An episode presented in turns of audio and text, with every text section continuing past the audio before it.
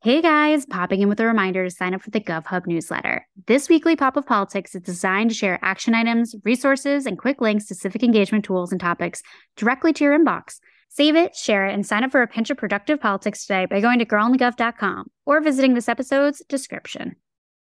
For the ones who work hard to ensure their crew can always go the extra mile, and the ones who get in early so everyone can go home on time, there's Grainger, offering professional grade supplies backed by product experts so you can quickly and easily find what you need. Plus, you can count on access to a committed team ready to go the extra mile for you. Call, clickgranger.com, or just stop by. Grainger, for the ones who get it done. Hey guys, popping in with a reminder to sign up for the GovHub newsletter. This weekly pop of politics is designed to share action items, resources, and quick links to civic engagement tools and topics directly to your inbox. Save it, share it, and sign up for a pinch of productive politics today by going to girlonthegov.com or visiting this episode's description. Welcome to Girl on the Gov, the podcast, breaking down politics as we know it and removing all the bullshit. Because politics needed a rebrand.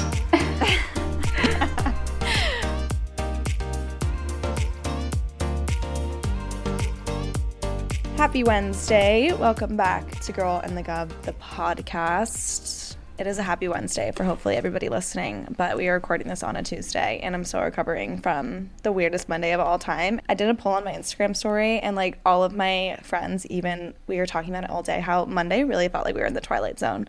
Like I felt like I never woke up and I was just in a dream the whole day. It was so weird, such a weird feeling. And I put it on my Instagram story and everyone, everyone said they agree. It's like, what was in the It air?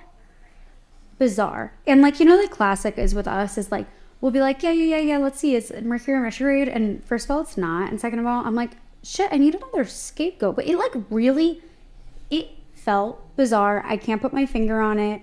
I could not get the day started. I knew we were in trouble. Like if Maddie wakes up after like 7 a.m., I'm concerned. That's not true. Like I almost had a search party for her. I was like, do we I missed think a call. I literally couldn't open my eyes yesterday morning.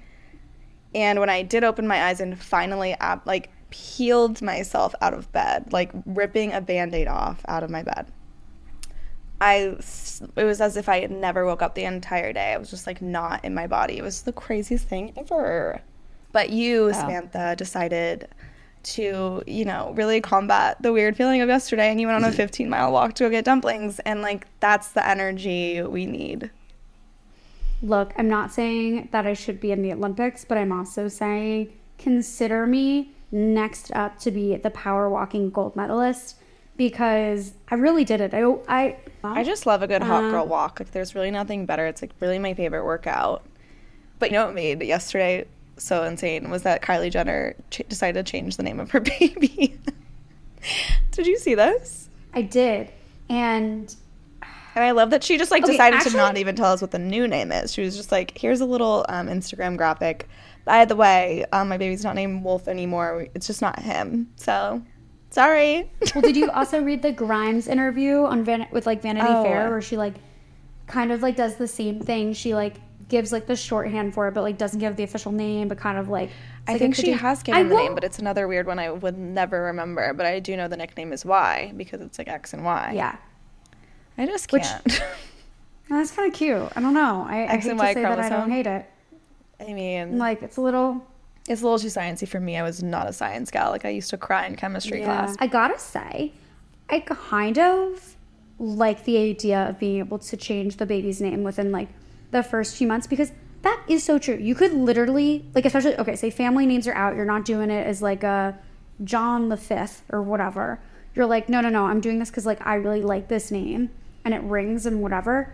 And then you do it, and the person is so not that person. But it's a baby. I know so many people that go by their middle names, and like because their first name is like comically not them. Okay, And I get that, but I'm like also like babies don't have personalities. Maybe this is just like the calmest, like sweetest little cuddly baby ever, and like Wolf just doesn't fit. But like I'm like, what other characteristics or personality traits would a baby have for you to be like, oh my god, I can't name my child this name? maybe, and this is gonna be a weird thing that comes out of my mouth, but maybe he's just like less werewolf, more vampire. and they're like, He's not. like, he's not no, a no, Jacob. Like he's an Edward. he's yeah, Cullen. like he's just vamping it up. He's absolutely. They name him It's- Vamp. it's kind of chic. Okay, low key. Wait, low key. It is because it's actually a Chanel nail polish color. Is it? Yeah, it's my mom's favorite nail color. Nail polish color. Amanda, can you imagine? Like we just like guessed and predicted the new name of Kylie Jenner's baby. That'd be crazy. That would be crazy. I hope there's a cash prize attached. Me too. Can you imagine? I kind of really support this. I don't kind of. I do really support this like name change thing. Granted, we know I have not spent much time around babies, so are we shocked that I have this opinion? I think. I'm more on the side of like like just waiting a little bit to like fully commit to a name. Like I would have like my top three like ready to go when I have the baby, and then just kind of like as the days go on, like you kind of like maybe gravitate towards one. But I still like, I guess you know, again, not a mother, don't know, but like maybe I just don't fully get how like you can completely be like, oh my god, I really can't name my ch- my kid this. And it's also like the weight. It's not just like she's like some random mom who like told like her her close family what the name of the baby is. Like she's told the whole world. You know, like it must have been really bad for her to be like, let me run it back. That's fair. Sorry, I was really for the audience. I was pulling my lip Yeah, down. you're really scaring and me. Can you of- stop doing that? It kind of looks like what's the evil guy in Harry Potter? Voldemort. I just I look like Voldemort. yeah, don't Look. ever do that again. This is why I'm single. Wait, did we talk about the slide of it all last week? We did, right? On the show? I feel like we started to. We must have given the background. I think we did. Everything's such a blur. Everything's such a blur. But for anyone wondering, have an I did try the playing slide move with a guy at a bar last this previous weekend. I think we did talk about it and preface it or just gave the background on where the idea came from last week. But I did it. I pulled it off. It, it worked in a way. I didn't exchange numbers with the guy or really see him the rest of the night, but like he had a great time. We both had a great time playing slide. I have a video of it and maybe maybe it'll go on TikTok. Wait, hold on. I'm putting. I'm. I want a visual of his face. He's cute. You know what I said? He looks like a, like kind of like Austen Kroll, but like with more of a jawline. You're so right. Holy shit. Okay, doppelganger. Found it. But we have an amazing episode today, and I guess we should get on into it because it's very, very pertinent. And as we speak, there are Senate confirmation hearings happening to confirm Ketanji Brown Jackson to the Supreme Court. And so we are talking all about that today with an amazing guest. And yeah, I hope you guys are tuning um, into those Senate confirmation hearings too because they are juicy. But I, I hate to backtrack, but we do have one housekeeping. We have a few housekeeping items, and I'd be remiss if I didn't go over the housekeeping items. So remiss. Well, What's yours housekeeping item? housekeeping item numero uno is that we have launched a tennis club mm. with Break the Love. They're a super awesome woman founded startup. Oh, we love to see it. And they have tennis clubs for every different type of interest. You can create your own. It's really, really cool. Ours is, of course, girl in the gov focus. So combining tennis and politics sounds like a good duo. And wow, even as I say it, I just fell We're more just in love combining. with the concept as it we're is. just helping politics make new friends. You know. Yes. Wait, put that Oh on a God. fucking shirt. I'm. Oh, yeah. Wait, stop it. That's so Add good. to the idea. Wait, factory. Idea Factory. I'm going. I'm, I'm just a creative genius, like Kanye. Watch out. Wait, oh no. Wait, wait, what was it again? We're just helping politics make new friends. Wait, swear that that's fucking genius. Fucking fire. Oh my god, that's so good. Wait, I'm I have so already obsessed. a notification. New edits to Idea Factory. Something has never come through so fast in our Wow. lives. And I feel like all these ideas always happen when we're recording. It's Always. just the magic of Literally it all. always. Well, look out I for new can't. merch. I'm going to start working on it right after this. But Hell yeah. yeah, sorry. Continue Oh. with Break the Love. Go join the tennis club. Yeah, so we'll be adding a link. We're going to be doing like how it works. Basically, you join the club and we will be sharing news about events through that platform. So sign up, become a member. Our first two will likely be New York and SF. So just FYI, I'll probably by LA. However, we want to hear from you guys. You're not one of those spots. We love you too. And we want to know do you play tennis? Are you into it? If you are, let us know because we will definitely prioritize the spots where we have the most people, of course. But join, stay tuned for more information on those events. We're working on them as we speak. But But moving on to housekeeping number two, if you guys are 21 and over, you guys should get Winc wines. Uh, the link is in our episode description, and you can basically get four bottles of wine for $29.95. And Winc is a wine subscription, and they craft 200 plus wines a year, and with all different tastes, different rosés, reds, whites, bubbling, whatever you want, and they deliver them right to your doorstep. So go get your four bottles for $29.95. It's such a deal, and they're absolutely delicious and have the cutest branding ever, and they look really cute on your shelves. And it's just like, why would you not go get those wines? You know, you know. I could not agree more. And they are fantastic. Yep. So, look, I stand. Um, But one more thing. And, oh, if you are looking for an internship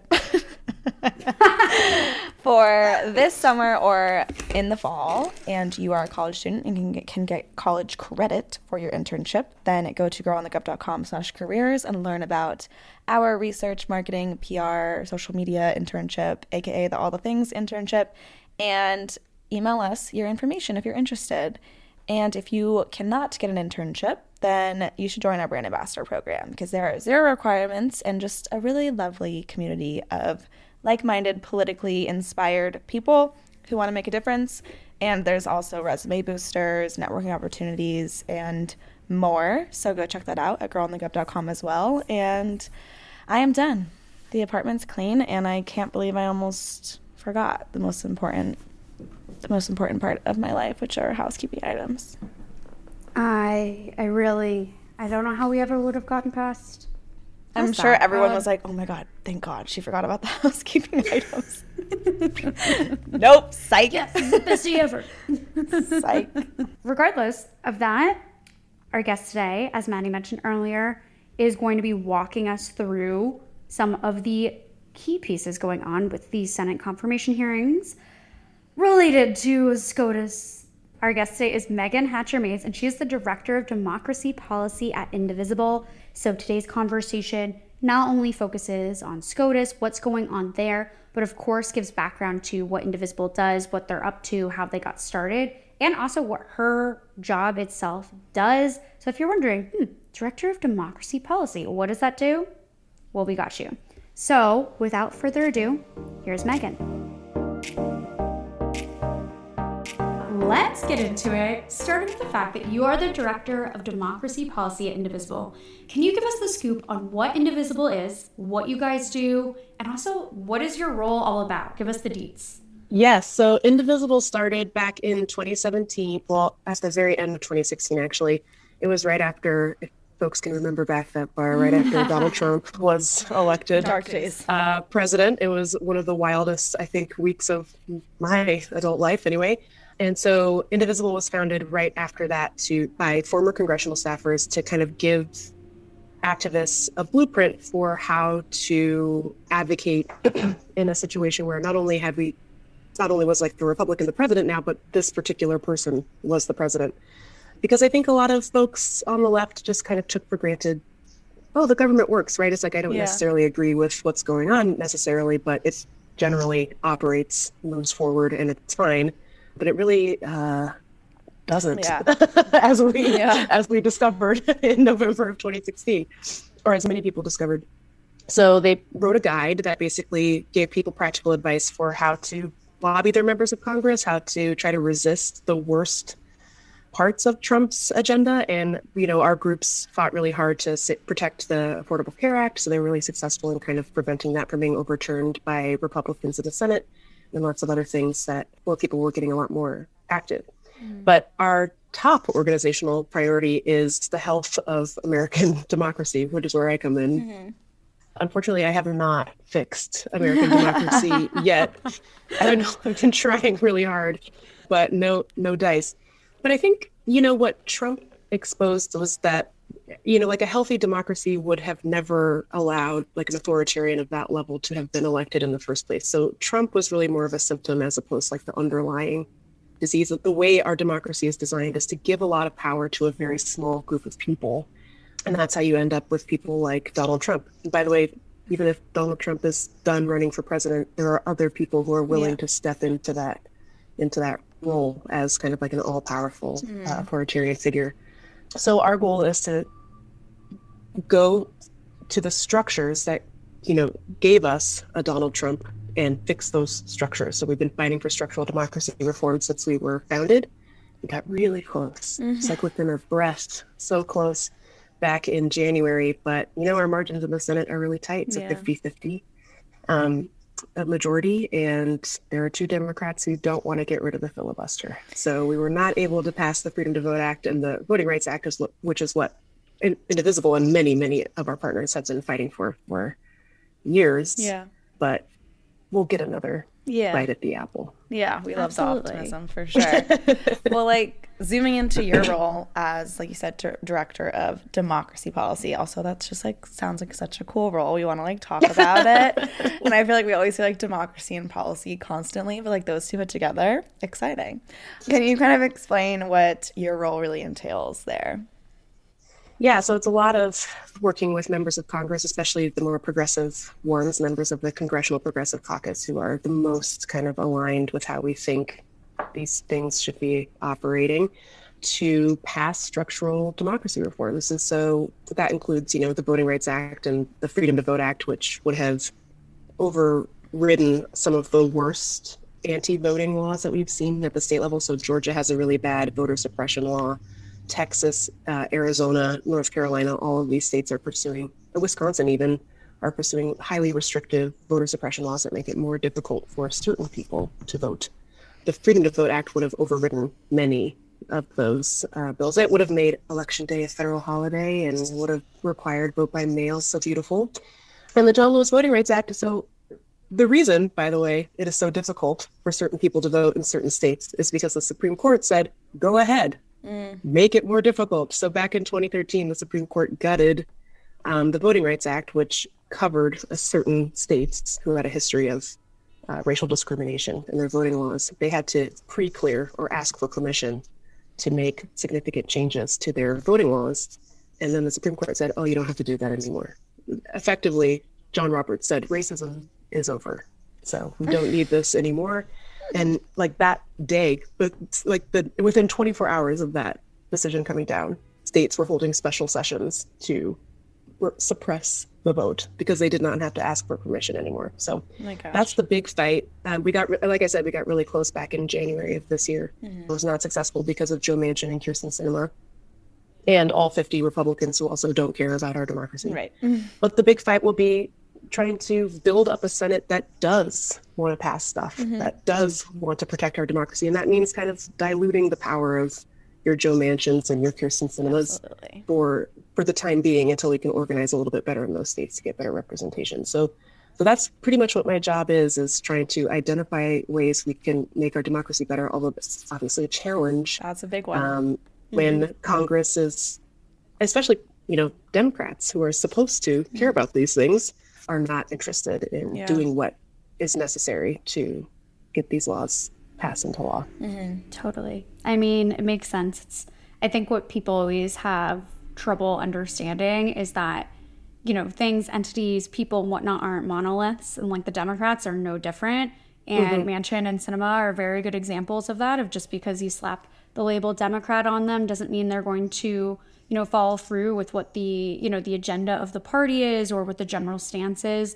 You know, they and they do technically have the ability to go their own way, but I think people through this last year have really started to see they have to look at each individual member and not look mm-hmm. at things as just one group think tank mm-hmm. and exactly you know actually analyze it a little bit more, you know, simply one on one. But through, you know, sort of that analyzation, which I'm sure you do all the time, you must have sort of gotten here in a certain way, you know, political journey, if you will. you know, I'm gonna guess it's pre, you know, sinema and manchin just being absolutely out of their minds this year. But how did you sort of get into politics? What's the the journey? Yeah, it was a little divergent, I guess. It was a little meandering journey. so I grew up I grew up in Seattle, not known for being like a hotbed hotbed of national politics. although, yeah. although I really cared a lot about politics growing up. Mm-hmm. But you know, I got my undergraduate degree in art history, so I really like hadn't planned on like yeah. one day moving to DC and like looking in politics. But I think um, you know, I, I got, this idea that I really wanted to go to law school, and I have, we don't need to digress about law school and whether or not anybody on this call or anybody listening should go. But you know, but I really wanted to go. I really felt like this calling to to help people, and I had been kind of volunteering with kids who um, had entered the foster care system in Seattle, and were kind of moving around a lot, but they um, needed tutoring. So I was like working on tutoring with all these kids, and they were great. They were really funny and really in good spirits given like the complete instability of their home lives. Mm. And I just remember thinking, I really want to go to law school and just like help people navigate this system. So I went with the intention of, you know, becoming a public servant. I really wanted to be a public defender. I interned in a couple public defenders' offices before I graduated. And working with clients was really great. But I think what you realize when you're doing direct client services is that you're getting this person who's in crisis, where uh, 10 million things, structural things, have contributed to this person's crisis, and now they're in yeah. front of you, and you're trying to resolve that for them, but it doesn't resolve what brought them to you totally. in the first place. So I so I went to law school in St. Louis, which was great. I'd never lived in the Midwest before. I love St. Louis. It's a fantastic. I highly recommend. Yeah, yeah. Gotta a little different from twist. Seattle. Yeah, yeah, just a little slightly different from Seattle. but the, all the clients I worked with were so amazing. And I just remember thinking, like, I do really want to be a public defender, but I also really feel like there's some underlying issues that I could be working on towards like really addressing like the root cause of yeah. some of the problems that my clients are facing. So that's why I really ended up moving to DC. I really wanted to more systematically yeah. help people in a way that I thought might might be just as fun or just as beneficial. So ultimately, I ended up working in Congress. I worked for uh, Congresswoman Eleanor Holmes Norton, non-voting delegate for the District of Columbia, which was a really interesting job. I worked a lot on DC statehood, and there's a lot of ways that Congress can interfere with DC. So they actually have like authority over even our local laws that are local yeah, so tax money. so messy. It seems like it's very messy. Yeah. And so they, you know, they can block us from using our money to help low income women get abortions. They can block us from using our money to commercialize marijuana. They can block us from using our money to help immigrants who need legal representation in court. And they have done that. Mm-hmm. They've done all of that. Yeah. Yeah, I'm sure they have. so that was, yeah, it was a really interesting office to work in because the issues were so unique. Mm-hmm. And it was just a massive bummer all the time. It's totally. like, God, don't you have anything better to do than mess with the District with of DC. Columbia all day? Sweet little DC. So yeah. So that's kind of like my journey from seattle washington to dc it was mm-hmm. kind of unexpected. I feel like i didn't necessarily set out to yeah. to do this work but i i love it. It's it's a lot of fun and even though it's really difficult yeah. and i know. bummer sure all the time super, oh yeah super overwhelming and just a constant battle but so important nonetheless. And as we kind of move forward into this conversation we want to talk about SCOTUS and everything that's going on in SCOTUS right now, Senate confirmation hearings and all the things. So we want to kick that conversation off with our I Have a Stupid Question segment. So here we go. Are we ready? but the first one is what is a public defender and what do they do? yes, not a stupid question. It's a great question. so, a lot of people might not realize this, but you have a constitutional right to representation in a criminal trial. It is like a bedrock, foundational understanding of, of criminal law. Um, there are many constitutional amendments that apply to criminal proceedings, but that one's really like really important. Mm-hmm. There are many problems, by the way, with our criminal justice system, but that is not one of them. Mm-hmm. Having the guarantee of effective representation in court is what makes our system pretty unique in that regard. So basically, there are two kinds of public defenders. There's uh, well, there's many different kinds, but there's a federal public defender. So if you're charged with a federal crime, then you would and you were indigent, which is to say you didn't have money you would be um, assigned a federal public defender, and that person would represent you in court. There are also state public defenders. So if you are accused of a crime at like a state law, local law, and you are um, indigent or in poverty, you will be assigned a state public defender.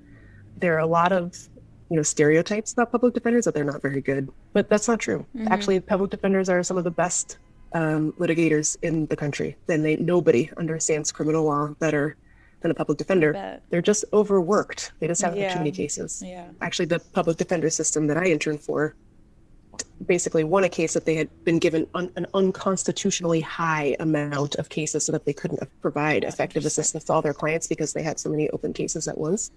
So if public defender offices were better funded or if prosecutors stopped bringing so many bad cases against people that were possibly racially motivated, mm. it would be it would work even better. But that's what a public defender is. And you're also guaranteed a public defender at the appellate level. So if you are convicted and which I'm sorry if you were, uh, but if you were convicted, for anyone um, listening, yeah, you you would still you would also be guaranteed counsel at the appellate level, so they could appeal your case for you, argue your case for you if it gets a hearing, those sorts of things. So, yeah. Gotcha. Got it. Makes sense. Makes sense. Okay, another title we need some info on.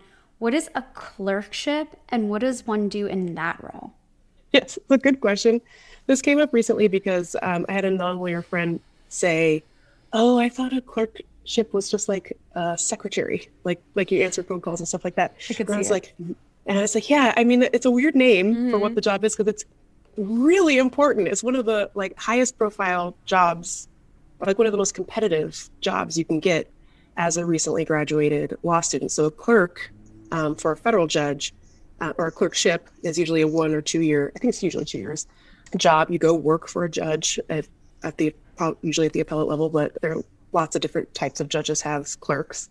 You help that judge write opinions, like so the clerks are responsible for writing the uh, initial draft of decisions that the judge will ultimately issue under their name. You're there for all of the arguments and the hearings, you're reading all the briefs, and you're doing a lot of writing, a lot of appellate writing.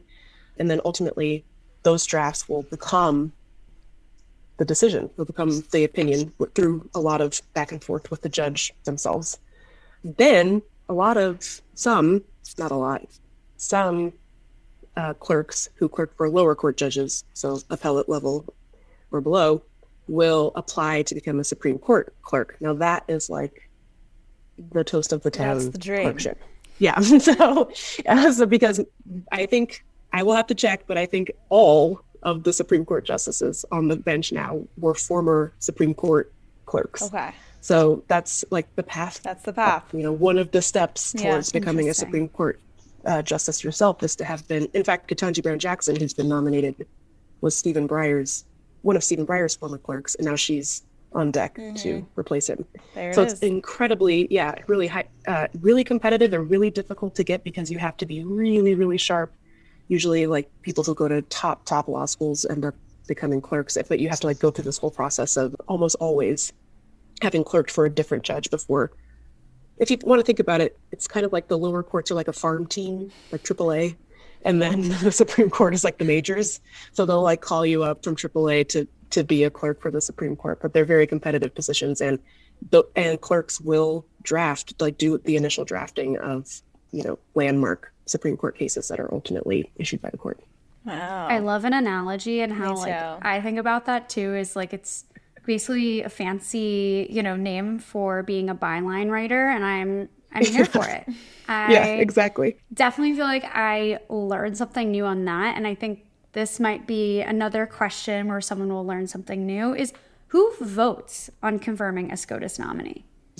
Just the Senate. So the Constitution says the Senate will advise and consent on the president's Supreme Court nominees. That's what they're doing right now. They are advising and possibly consenting.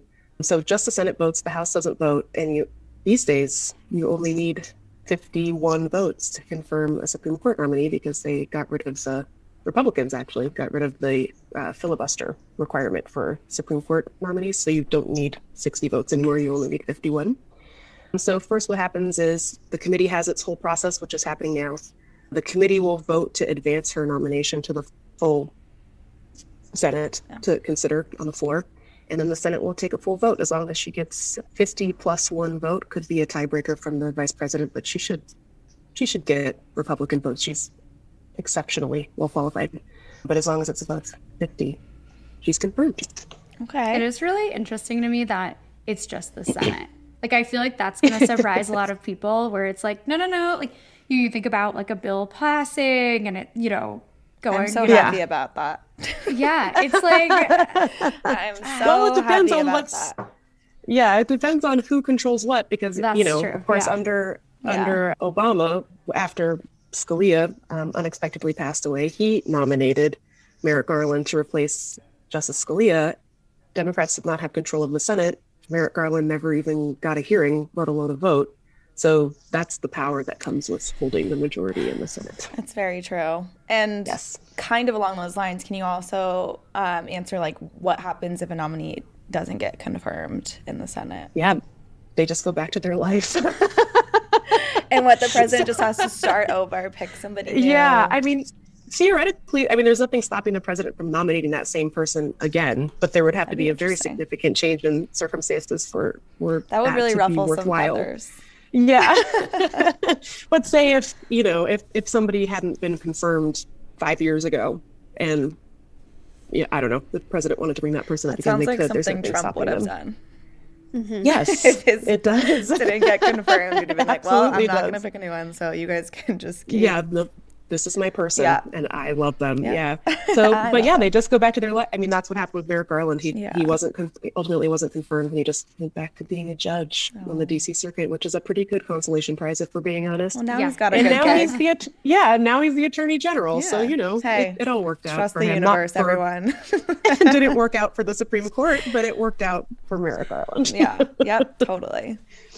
Oh Merrick what a guy what a guy name. ay, ay, ay, ay. Merrick. but nonetheless we want to move on to the judge of the moment the judge of the hour and that is Ketanji Brown Jackson who has been nominated to replace Justice Breyer who I gotta say is still like the cutest human I've ever seen in my life because that I- video I like dream about it.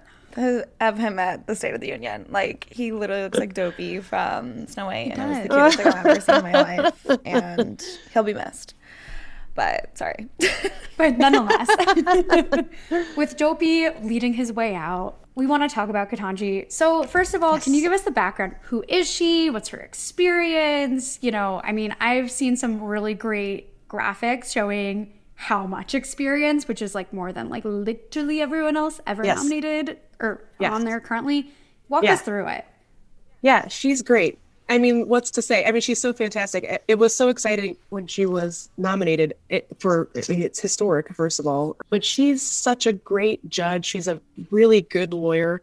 Her experience is really unique for somebody who has been nominated to serve on the Supreme Court. She grew up with, you know, her dad. She was a kid when her dad was in law school, and so she kind of grew up with him, like studying the law around the kitchen table. Those she talked stories about are that. so cute. Yeah, talked about that a little bit at her confirmation hearing. She and she's had really interesting experience. So not only would she be the first black woman to ever serve on the Supreme Court, which is insane, by the way, that it's been mm-hmm. 223 years and there's never been a black woman on the court. She'd actually only be the third black person ever Yeah, overall to serve on the Supreme Court. So it's historic for that reason, but it's also historic because she'd be the first public defender. There's never been a public defender on the bench. Usually, you know, the route that a person takes to go into the Supreme Court is you go to a top five law school, you you know, you get your clerkship. Don't forget your clerkship. You become a, a prosecutor, a U.S. attorney, so you work for the Department of Justice. Then you work for a big white shoe law firm and make a million dollars, and then you become a judge, and then you become a justice. So it's a very rare. In fact, so rare it's never happened Yeah. that someone would become a public defender and then and then ultimately make their way um, to the Supreme Court. It's actually been very rare for public defenders even to become judges because there's a tendency, especially on the right, but this, Democrats have done this too, to try to paint public defenders as being soft on crime or whatever Yeah. the case may be. And so it's been difficult to get public defenders confirmed to um, judgeships because, you know, senators want to focus on, oh, but what about this criminal that you defended or that person? And Yeah. it's really wanting to recite all the bad things that their client did. Again, you have the constitutional right Mm-hmm. to representation in a criminal trial. And she talked about that during her confirmation hearing, saying that her job was to uphold the Constitution. That's a that's a foundational value Totally. in our Constitution is that you should not be thrown in jail without effective Yeah. Legal representation. So that's really, really exciting. That's what makes her candidacy or her nomination so special, I think, to a lot of people, not just because she is a black woman, but because her experience is also very diverse Yeah. as compared to her future colleagues' Yeah. experience. So Can you She's great. kind of highlight some of those like kind of more again like I think like you said public defenders can kind of be villainized when it comes to like these confirmation Mm-hmm. hearings. Can you kind of highlight like why it's actually a really good thing and some of the qualities that do come with like being a public defender that a lot of other people on the court don't have that experience and why Yeah. it's needed honestly at this point in time too. Yeah, definitely. I mean, it, the thing is, the Supreme Court hears all different types of cases. Some are more boring than others. Some are like antitrust. Like, Yeah. who cares? I mean, I I care. Important, but but they also hear a lot of criminal Yeah. uh, procedure cases. Like, can the police do this when they are gathering evidence against a person? Can a prosecutor withhold this when they are prosecuting somebody in court? Can the police search your cell phone without your permission or without a warrant? Can the police pull you over with questionable probable cause. These are like the types of cases that that, that lower courts hear, but a lot of those challenges make their way up to the Supreme Court, and the same is true for you know death penalty cases. Like, should this person be convicted despite the fact that they have lowered mental capacity or that there's no the, the DNA is somebody else's DNA? And when you have people in the court who have no experience at all dealing with cases like that, I, I think it's really easy for them to be like, meh, bad. They're all bad apples. Um, but when you have somebody with a different perspective who's been on the other side, say, who like regularly gets ruled against by judges Yeah. and try to defend their client, it just offers a different perspective. And I think it's much, much needed on the bench. There's been a series of bad criminal cases. I, I you know, obviously have no idea how Ketanji Brown Jackson would rule in any of these, mm-hmm. but having some fresh perspective on the way that ple- the police behave or the way that you know prisoners are treated even after they've been convicted and are in prison you know the ju- justices now i think it's very easy for them to be like i'm so removed from any of that bothering me that i don't Yeah. who cares Yeah, but she at least has a level of empathy for what that's like for the person going through it Absolutely. I mean, we love a new perspective. We love a little POV change. and I think it will definitely have, you know, implications. This already has had implications in sort of the short term. And of course, you know, the optics on it are, and in anything is kind of always everything. But I'm curious to, you know, sort of hear from your end, like what you think some of the longer term implications will be of obviously her nomination. I highly doubt she will not be confirmed. I don't want to jinx anything, but hopefully her confirmation. Yeah. So, well, look, nothing really fundamentally changes with the makeup of the court. It's a 6 3 conservative majority now, and it's going to be a 6 3 conservative majority after she is hopefully confirmed. So that won't change. But I think actually something that I learned from Justice Scalia, of all people, is that being in the minority can be can be impactful too. Mm-hmm. And I think that one thing he always said was that when he wrote dissents, he wrote with a certain audience in mind, and that audience was law students, because he wanted mm-hmm. to he wanted his dissents to kind of provide an alternative perspective for law students who might want to grow up one day, possibly become a Supreme Court justice themselves, or become a Supreme Court litigator themselves, and maybe one day the you know environment would be ripe for a change in law.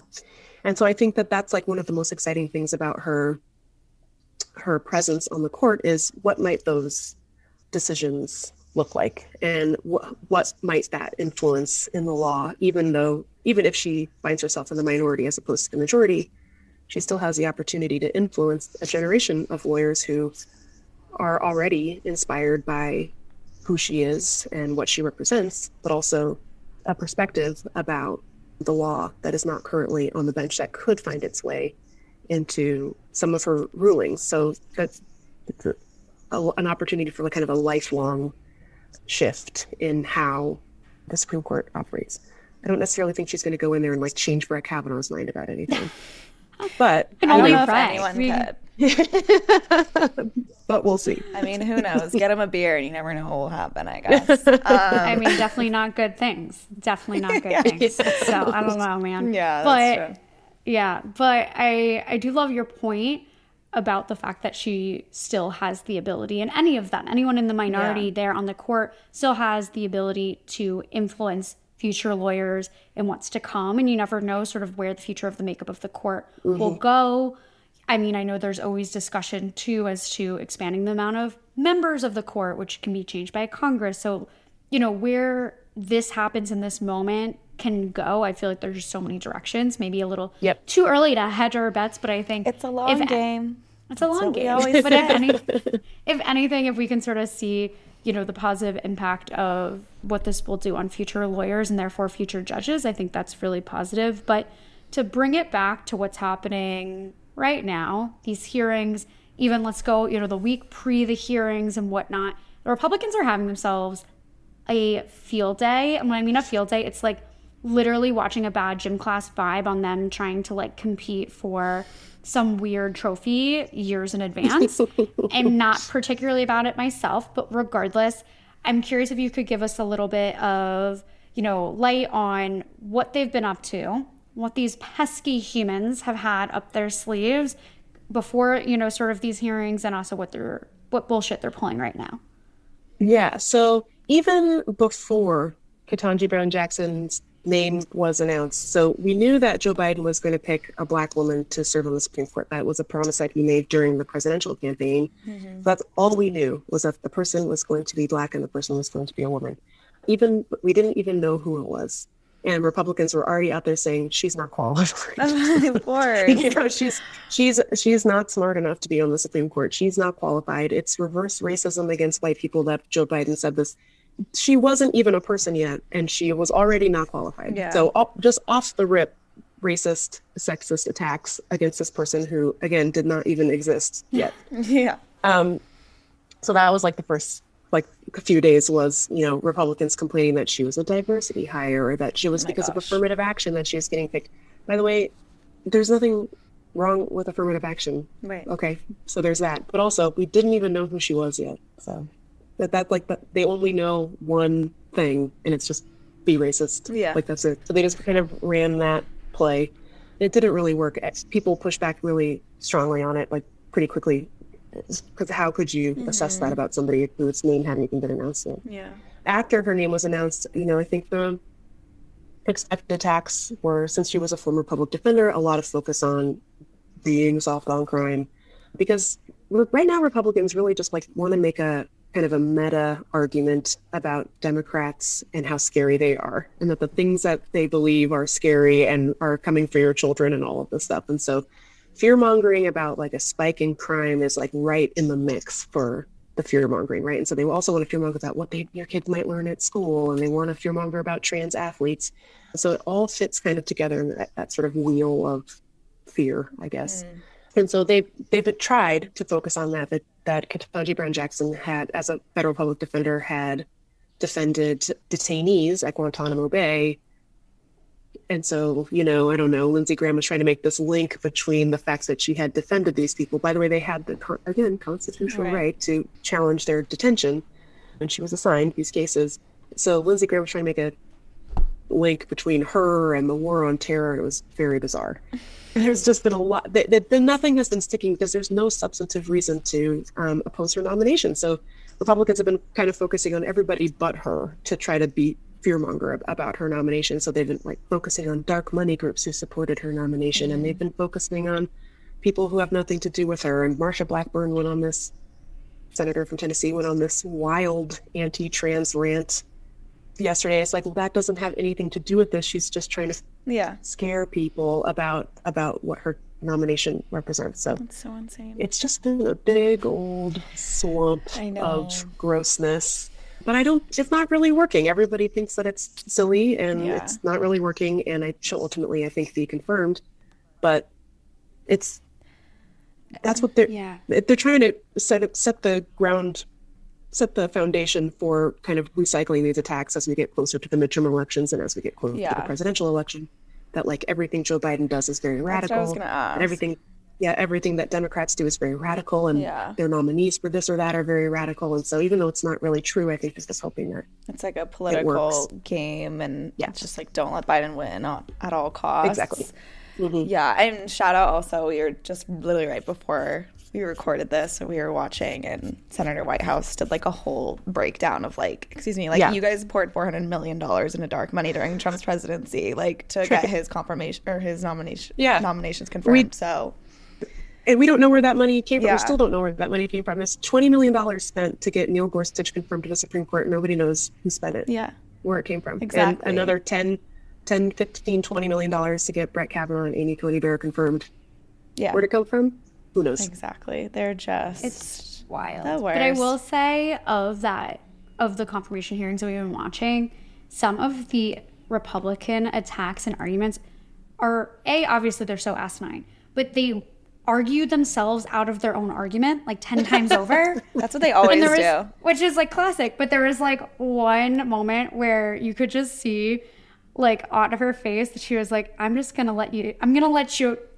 Make your own grave and i was losing it and Yeah. obviously i tried to like snapchat the video it's like the wonkiest video i've ever taken in my life i was like this is legendary like oh my So god like get I her feel an like I was so- for like just like sitting through these. Yeah.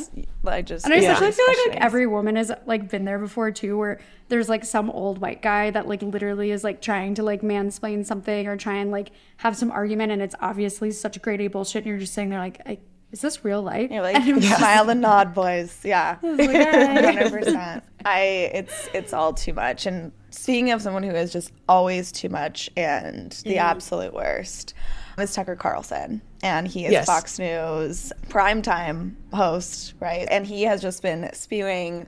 He always is spewing garbage, but especially some like racist garbage regarding Ketanji Brown Jackson and this nomination. Can you kind of explain like what he's been doing, what he's been saying, what's the rhetoric been?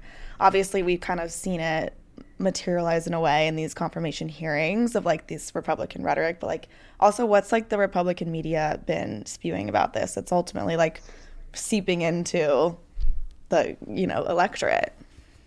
Yeah. So Tucker Carlson and Fox News's like right wing media's whole thing has been to try to attack her qualifications. And I think they felt like they had a great deal of success doing this when Barack Obama ran for president to demand to see his transcripts just to prove he wasn't really smart enough to have gone to Harvard or to have whatever that or that he was otherwise like more qualified to be the president. It's like I would love to have seen George W. Yeah, it's always like right away, yeah, it's always but like the whatever. transcripts and then like oh they're a terrorist also like right exactly and like older name sounds funny so they must be suspicious um, in some ways Yeah. right so so but that's what tucker carlson is trying to do so he had went on this whole rant about how she should release Ketanji Brown Jackson should release her a test that you take before you apply to law school, and you can get. I think the highest score you can get is the 180. I didn't get that, for the record. Not that it matters, but they wanted to. But it's something that you take before you even go to before law you school. go to law like, school. Yeah. yeah. So you, if you got into a good law school and you graduated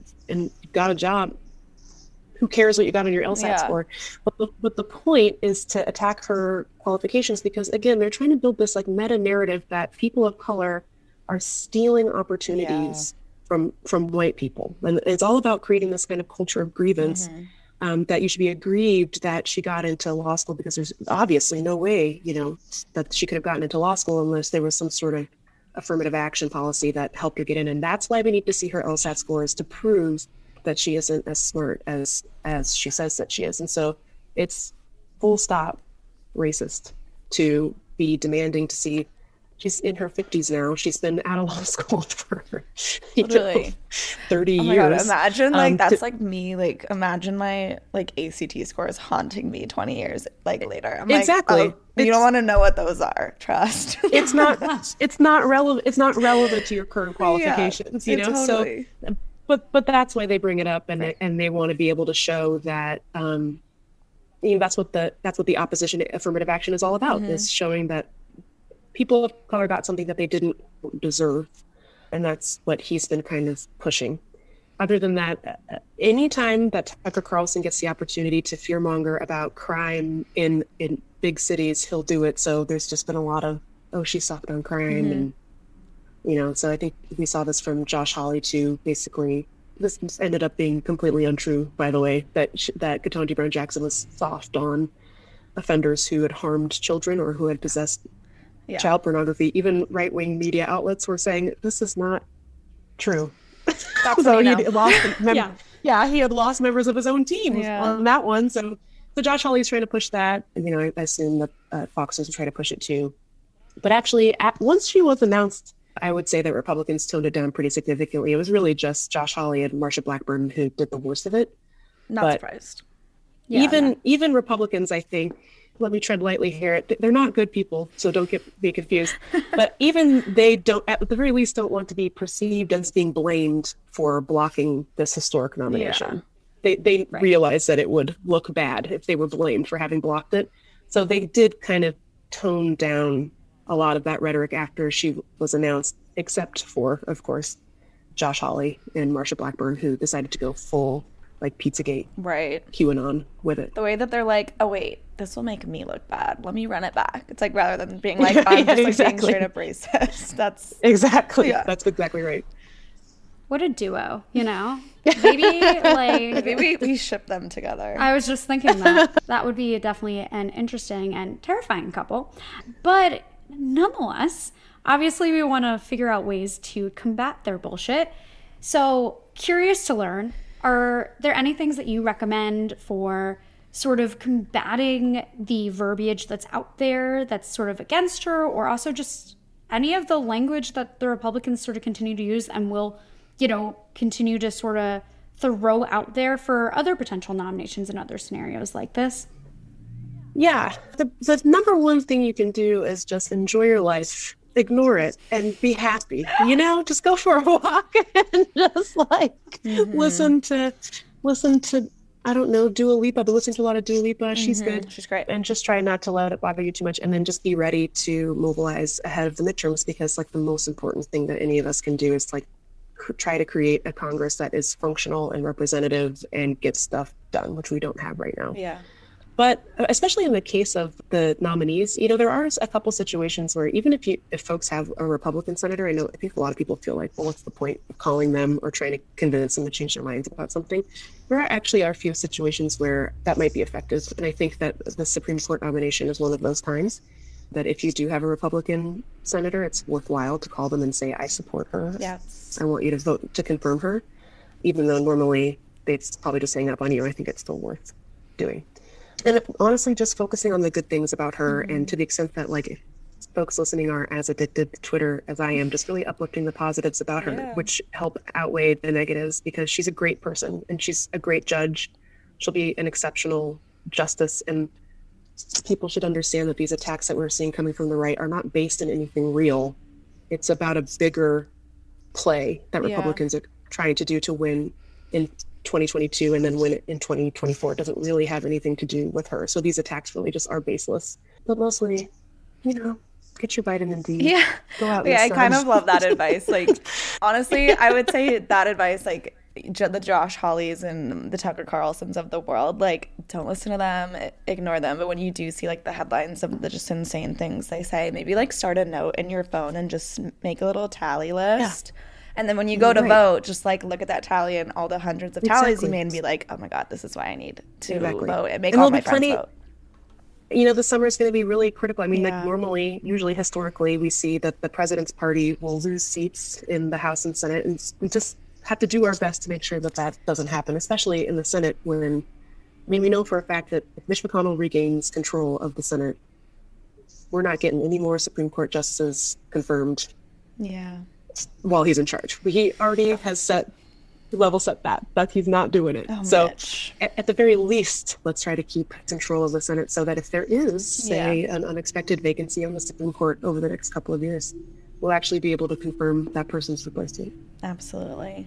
Amazing. Well, thank you for walking us through this whole situation, answering all of our questions. And before you leave us, can you tell us where we can find you? Maybe it's that Twitter, I just anything else where we can find you guys or Indivisible.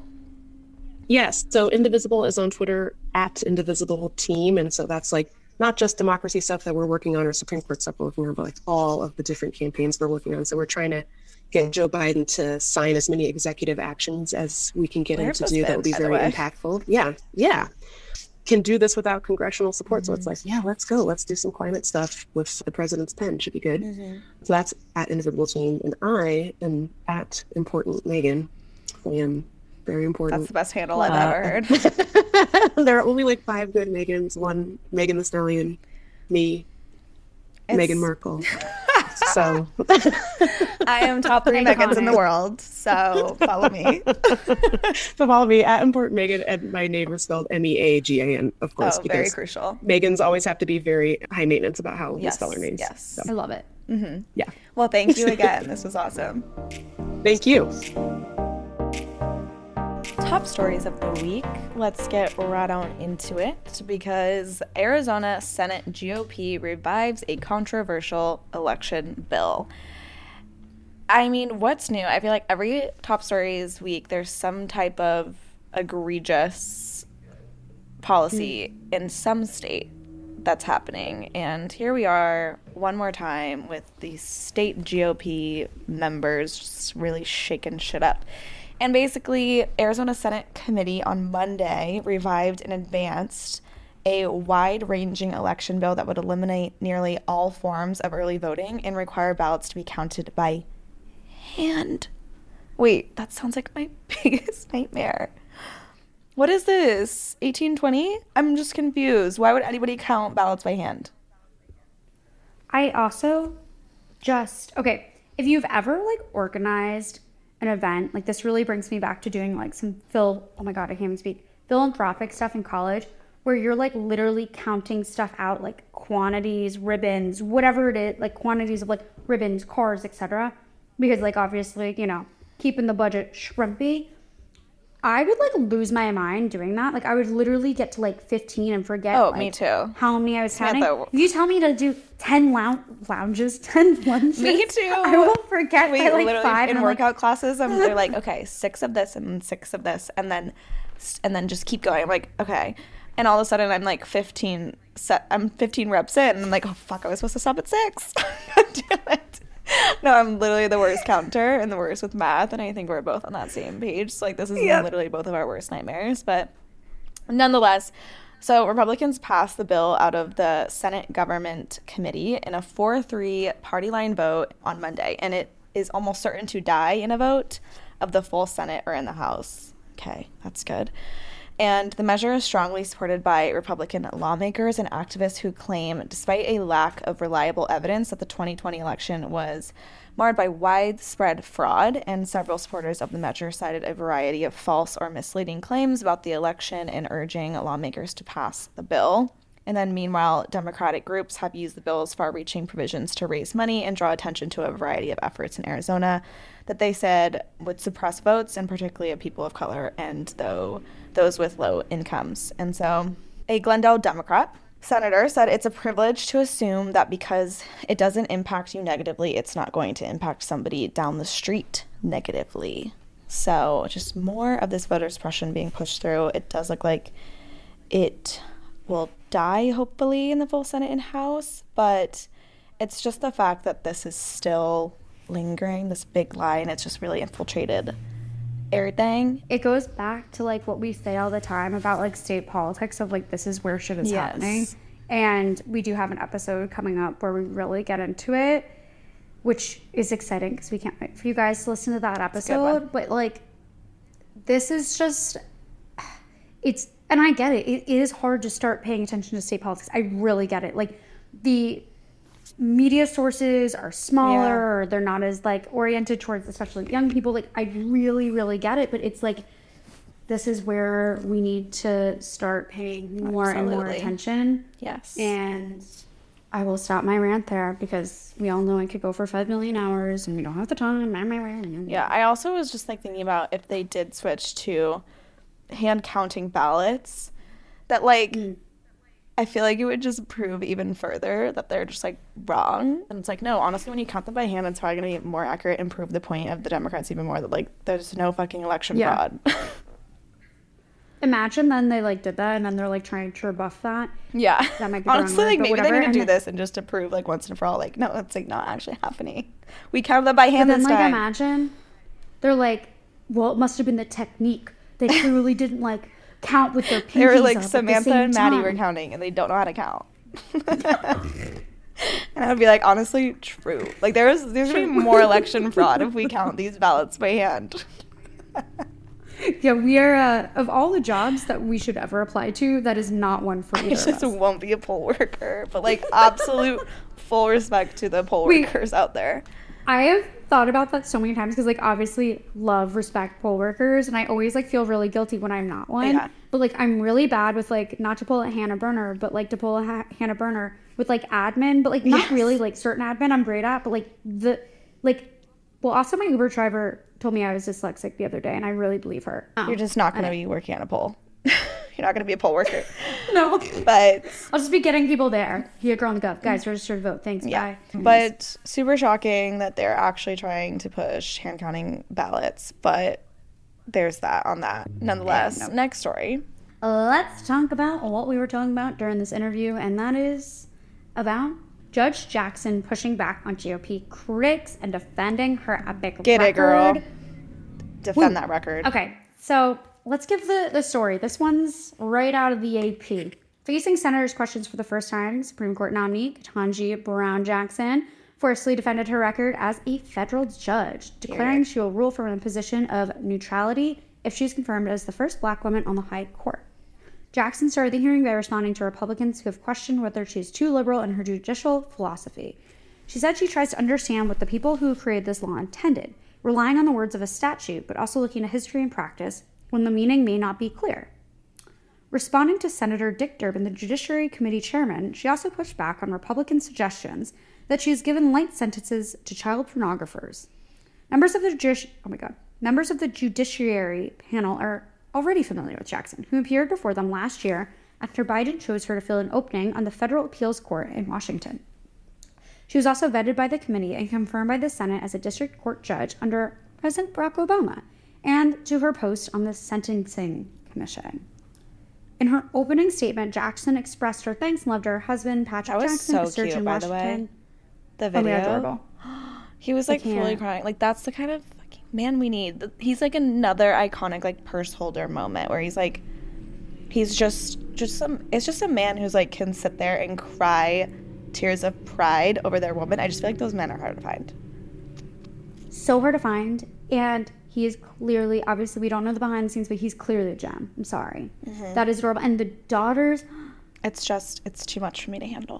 one of one of her daughters literally wrote a note like saying like oh my gosh my mom should be on the supreme court years ago and now here we are if that's not manifesting That's manifesting.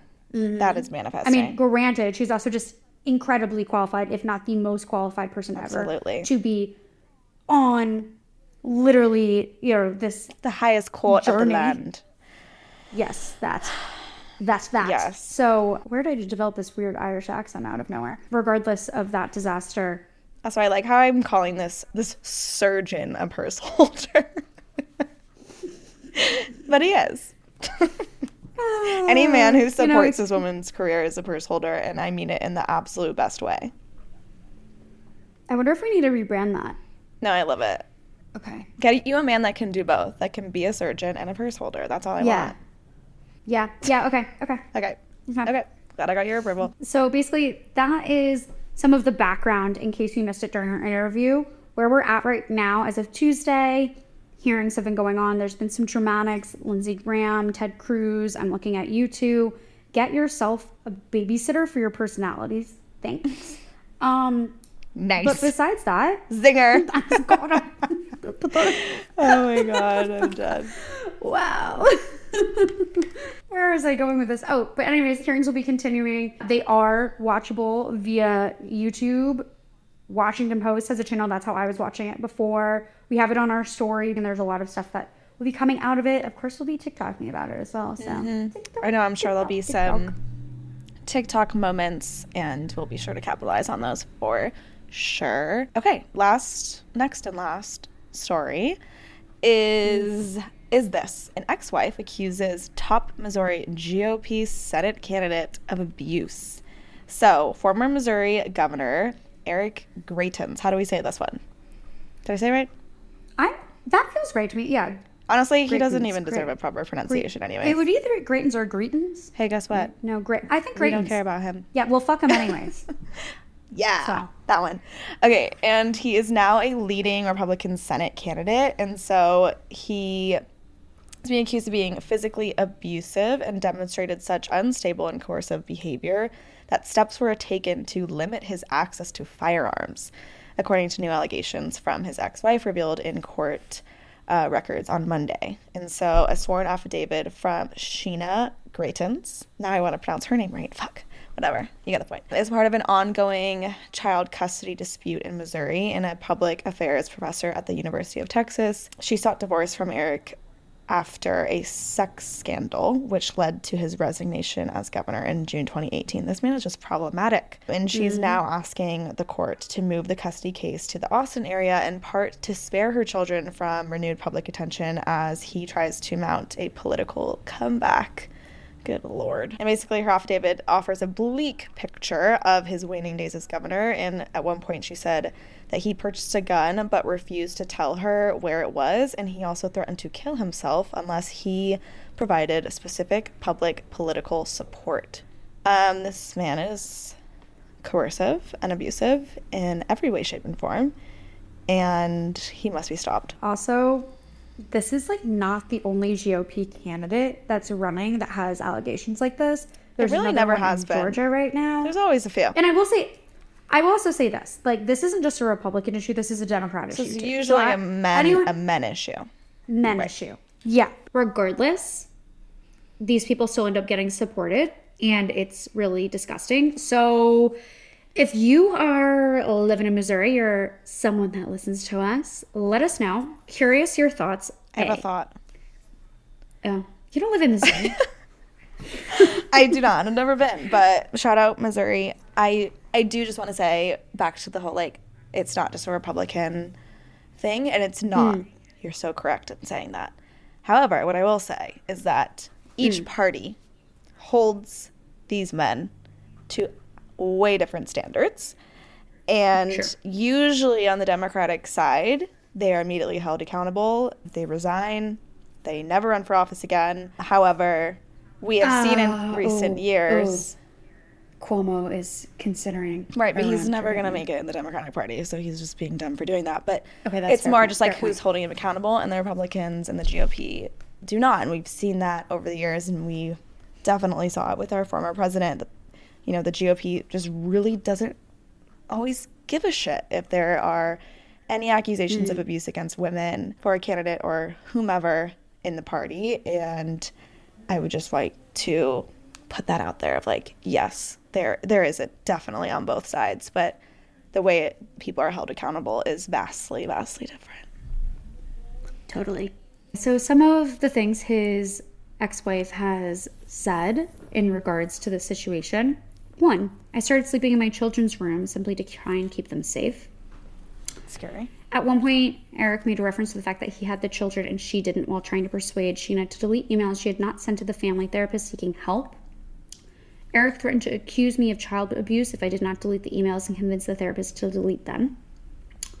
She also said that during the same phone call, Eric berated her as a hateful, disgusting, nasty, vicious, lying bitch while accusing her of providing information about him to prosecutors in the St. Louis, St. Louis, St. Louis. Sorry, go ahead. oopsies, dispatch newspaper. And then a few weeks later, he grew angry and confronted her when she tried to fly with the children to her parents' house, she said. He threatened to come to the airport and have me arrested for kidnapping and child abuse, saying that because of his authority as a former governor who had supported law enforcement, oh God. the police would support him and not believe me. And that is like such a classic thing where like mm-hmm. there is some connection to like law enforcement mm-hmm. and or a power player doesn't even just have to be that where it's like saying hey there's a problem flagging trying to get help but there's like a huge roadblock mm-hmm. like that or a threat that's like really scary and Yeah. it's just even scarier that like someone like this could be elected to a position where Yeah. they're making laws that could Right. influence situations that's important like to hammer home is that you guys reminder this band is like leading in the Senate race in Missouri. So this man has the Yeah. potential to not. Honestly, it's like so sad too. I'm like, it's not just the House, like because we've seen just so many crazy people be elected to the House. Like it's become Yeah. less of a big deal, but it's like the Senate, the Senate. the Senate. And like think about like legislation, like the Violence Against Women Act that was just renewed. Like that's something Mm-hmm. That would be on his desk. That, right. So think about where his opinion would be on something like Mm-hmm. that, given this. Yeah. Alas, Alas, Um, but I mean, I'm trying to think like, you know, if you do have friends in Missouri or if you want to support the other candidates on the other side of the ticket to help, you know, beat this man out, put some efforts there and see what you can do and spread awareness of this terrible man because we cannot have him in the Senate. But absolutely crazy story and I will be thinking about this woman and hoping for the best for her because this is really scary stuff. Yep. Um, and her kids for sure. But that is it for this week. Housekeeping reminders go buy your four bottles of wine, go sign up for the brand ambassador program, go check out our internship, and sign up for Break the Love and go play some tennis. And if you haven't played tennis before, I'm right there with you. It's really fun, and maybe that's a new hobby you can take up because I'm always looking for new hobbies. You know, it does that just remind me too of too is like I see this on TikTok all the time now too, and people are like on a date or like in a job interview, and they're like, "What do you like to do for fun?" And you're like, um, "Watch TV, go out with my friends." Like, what else? Like to say you have a hobby, like that goes so far. You look so impressive. So go sign up for Break so the Love. I love that. And one last thing, please keep sharing the show. Throw it in the group chat. Throw it in the you know the family texting moment. Like whatever it is, keep sharing the podcast. We really thank you guys for all the support, but wanna wanna make sure we get all the ears, all the eyes, All the ears, all the Okay, eyes, and especially in such an important more the ears. well the eyes too on social media follow us Oh, share yeah, all yeah, that yeah, as well and again you guys it's such an important election year and this is the perfect kind of action item for you guys to take into your day-to-day life is to share girl on the gov and get all of your friends informed and ready to vote during this crucial election year. So that was a great housekeeping moment samantha. Thanks for raising that. Thank you. Uh, but that is it for this week. Have a lovely rest of your week and we'll be talking to you all next wednesday